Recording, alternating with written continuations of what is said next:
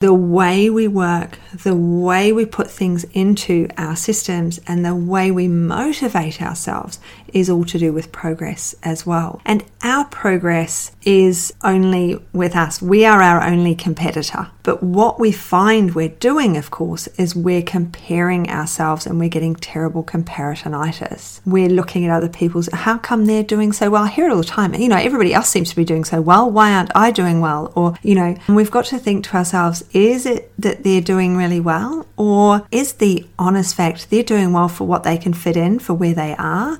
And doing well for them might be five clients a week because they're doing all of the other things if you're part time.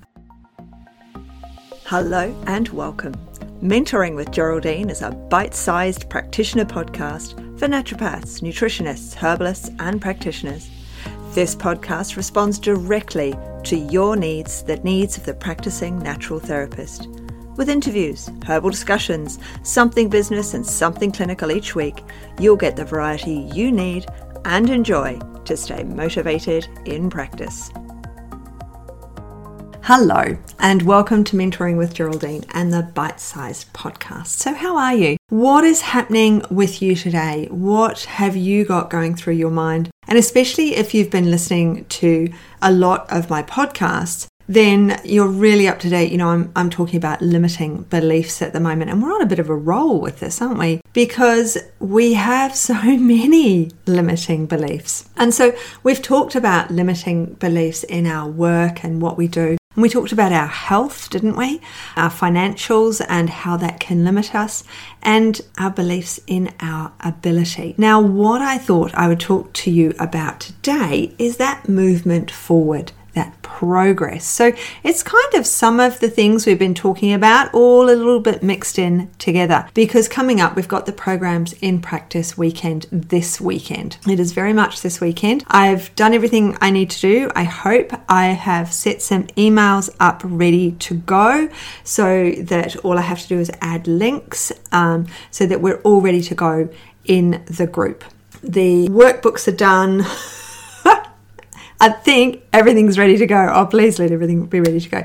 It will be. I've done this as the third time, I think, now that we've done this. And in November, it will be our third retreat. So, November is the virtual retreat, but we're actually having a physical retreat here as well a VIP physical retreat. It's going to be very few people, though, a very small retreat because it's in my home.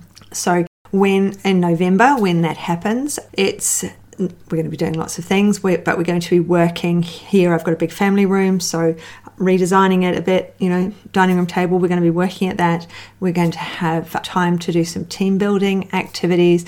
We do have one dinner out, and people have got time out to do what they want to do and check out the city. So, very different. It's not, it's going to be very, you know, we're going to get the work done basically. That's how I like to do things. There's not you know, a lot of woo in what I do. There's a bit, a tiny bit, but it's action focused, it's goal focused what I do. So everybody, you know, people are already saying they're coming. November's getting looking really exciting, but right now, that's super exciting is this weekend is programs in practice. And then I'm going to be talking to you about the challenge that is coming up, except I still need a new name for it because I don't want to call it challenge. So it does need a new name. So if you can think of a better name than challenge, let me know because that is what's going to happen in two weeks' time within the academy. So we will have done our programs in practice and then it's about implementing and telling the world about it. Not necessarily launching because not everybody has a big client group. And that is the thing, you know, we don't want to sound desperate to our clients. That has happened before with one of the people who did the programs in practice course. And it's like, nobody's bought it. I was like, well, we've got to think about how we're presenting things. And I thought, well, maybe if we spend that time together, working through it, sharing what we're doing, then we'll have that better uptake. I always had the uptake in the clinic from it's kind of like selling a supplement, really, but it's a supplement of life you know. So, you know, we're developing it this weekend, we're creating it, we're getting together to motivate ourselves to have this product that will probably remain unfinished until you have your first client on it, let's be honest. But the structure, the function, the system is all going to be developed over the weekend in our time together in the academy time together. So this is part of part and parcel of being in the academy of these two big days, the one in May and the other one in November, as well as of course all of the time that I spend with the people in the group. So now, limiting beliefs progress, and this relates specifically to this weekend, it really does, because when we think about our progress, we're thinking, I've talked about this before, you know, what are we doing in two, five, seven, ten years' time? How are we looking forward? But when we're limiting ourselves in our progress, we're going, yes, well, in five years' time, I will have a practice with, I don't know, 20 people a week coming to see me and then we get to three years close to that five. Oh no, well actually, um, it doesn't really work for me. Maybe it'll be in five years' time. So you've added another two, or that I can just change and restructure that progress to fit my limiting belief. So, the way we work, the way we put things into our systems, and the way we motivate ourselves is all to do with progress as well. And our progress is only with us. We are our only competitor. But what we find we're doing, of course, is we're comparing ourselves and we're getting terrible comparisonitis. We're looking at other people's, how come they're doing so well? I hear it all the time. You know, everybody else seems to be doing so well. Why aren't I doing well? Or, you know, we've got to think to ourselves, is it that they're doing really well? Or is the honest fact they're doing well for what they can fit in for where they are? And doing well for them might be five clients a week because they're doing all of the other things if you're part time. I always reach saturation with clients. So if I've got more than 15 clients in a week, I have to have someone working with me to support me.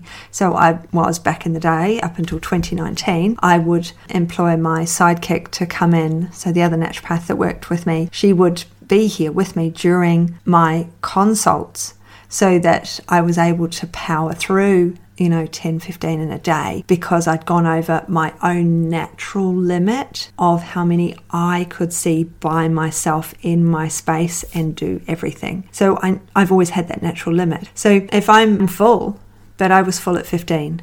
So we've got to think where is my progress without comparing myself to others but rather comparing myself to myself. Is it that I go into overwhelm at 15 like Geraldine does, and so I have to change things or do it differently to go over that number per week? This was something I didn't realize. I thought that I wanted more clients. I was sort of plateauing at about 15 and I couldn't quite understand what was going on. And I did my first mentoring course and I still couldn't understand what was going on. And then I did another mentoring course. I still couldn't understand what was going on. And then it just actually dawned on me when I had someone start working for me that I had a natural upper limit of the number of one to one people I could see in a week before I became overwhelmed. My empathy was sucked out of me and I became exhausted. So, some people are like machines and they can see someone after, you know, one, two, three, four, and they can just keep going. But I'm not like that. And so, when we look at our progress, we have to look at what fits in for us. But do we have a limiting belief? So I had this limiting belief of 15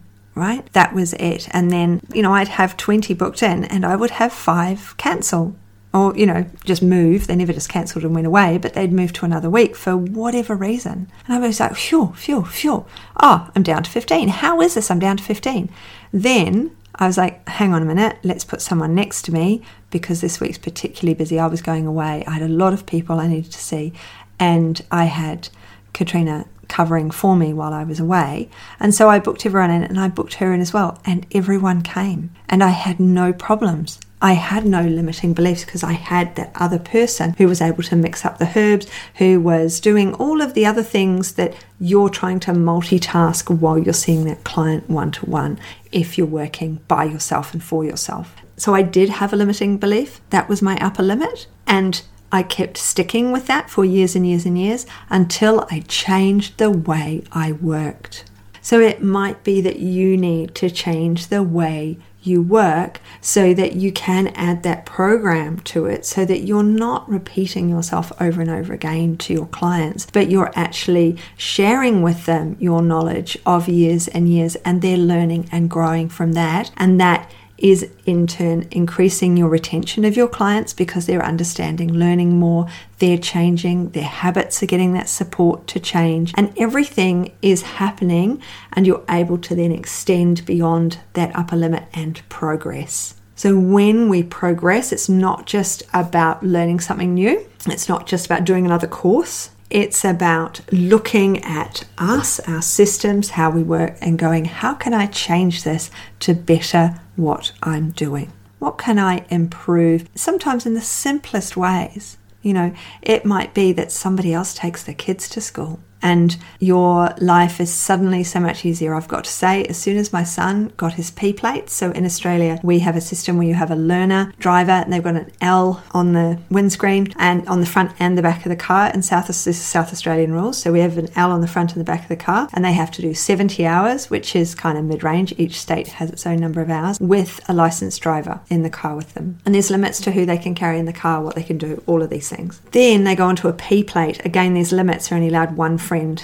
in the car with them. They're allowed as many family members as they want. They have to be home by midnight, but they don't have to have a licensed driver. So I didn't have to sit in the car with my son. So my son could drive, you know, his sister to school. He could drive the car. And that just suddenly I had time. I didn't have to rush around in the two rush hours of the day collecting children and doing all the things. I would then do, my son would take both of them and he'd drop his sister to something and then carry on to something else. And then I might be the one who went and picked her up. But it means that because I had this extra bit of time for my head space as well as my physical space because someone else was driving, because of course that's very stressful anyway, I could progress with what I was doing. I could expand, I could think about what was going on with me. I wasn't overwhelmed with my home life as well as my business life, and I was able to change things up significantly. So, how can you add, increase your progress bar? What can you add to it?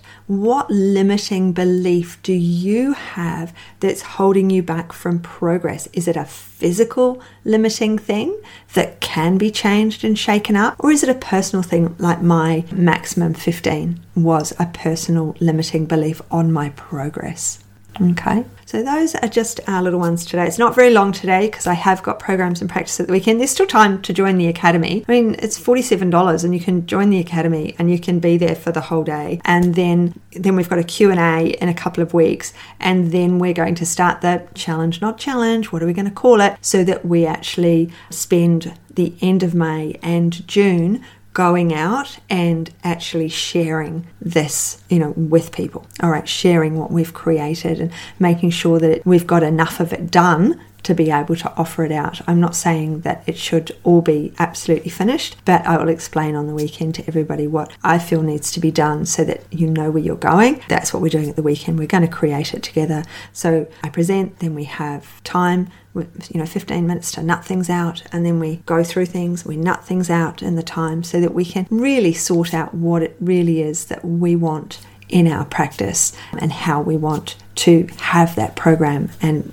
share it do it create it and and then get it out to the world. So just a quickie from me today. I hope you're having an absolutely brilliant rest of day and things are going really well for you. Um, do let me know. Get in contact geraldine at mentoringwithgeraldine.biz and um, tell me how you're going because i'd love to know. I answer all my emails i answer everything that comes to me. So have an absolutely brilliant one and i look forward to catching up with you really soon.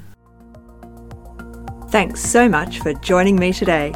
Don't forget to rate, review, and subscribe to the podcast for the weekly episodes.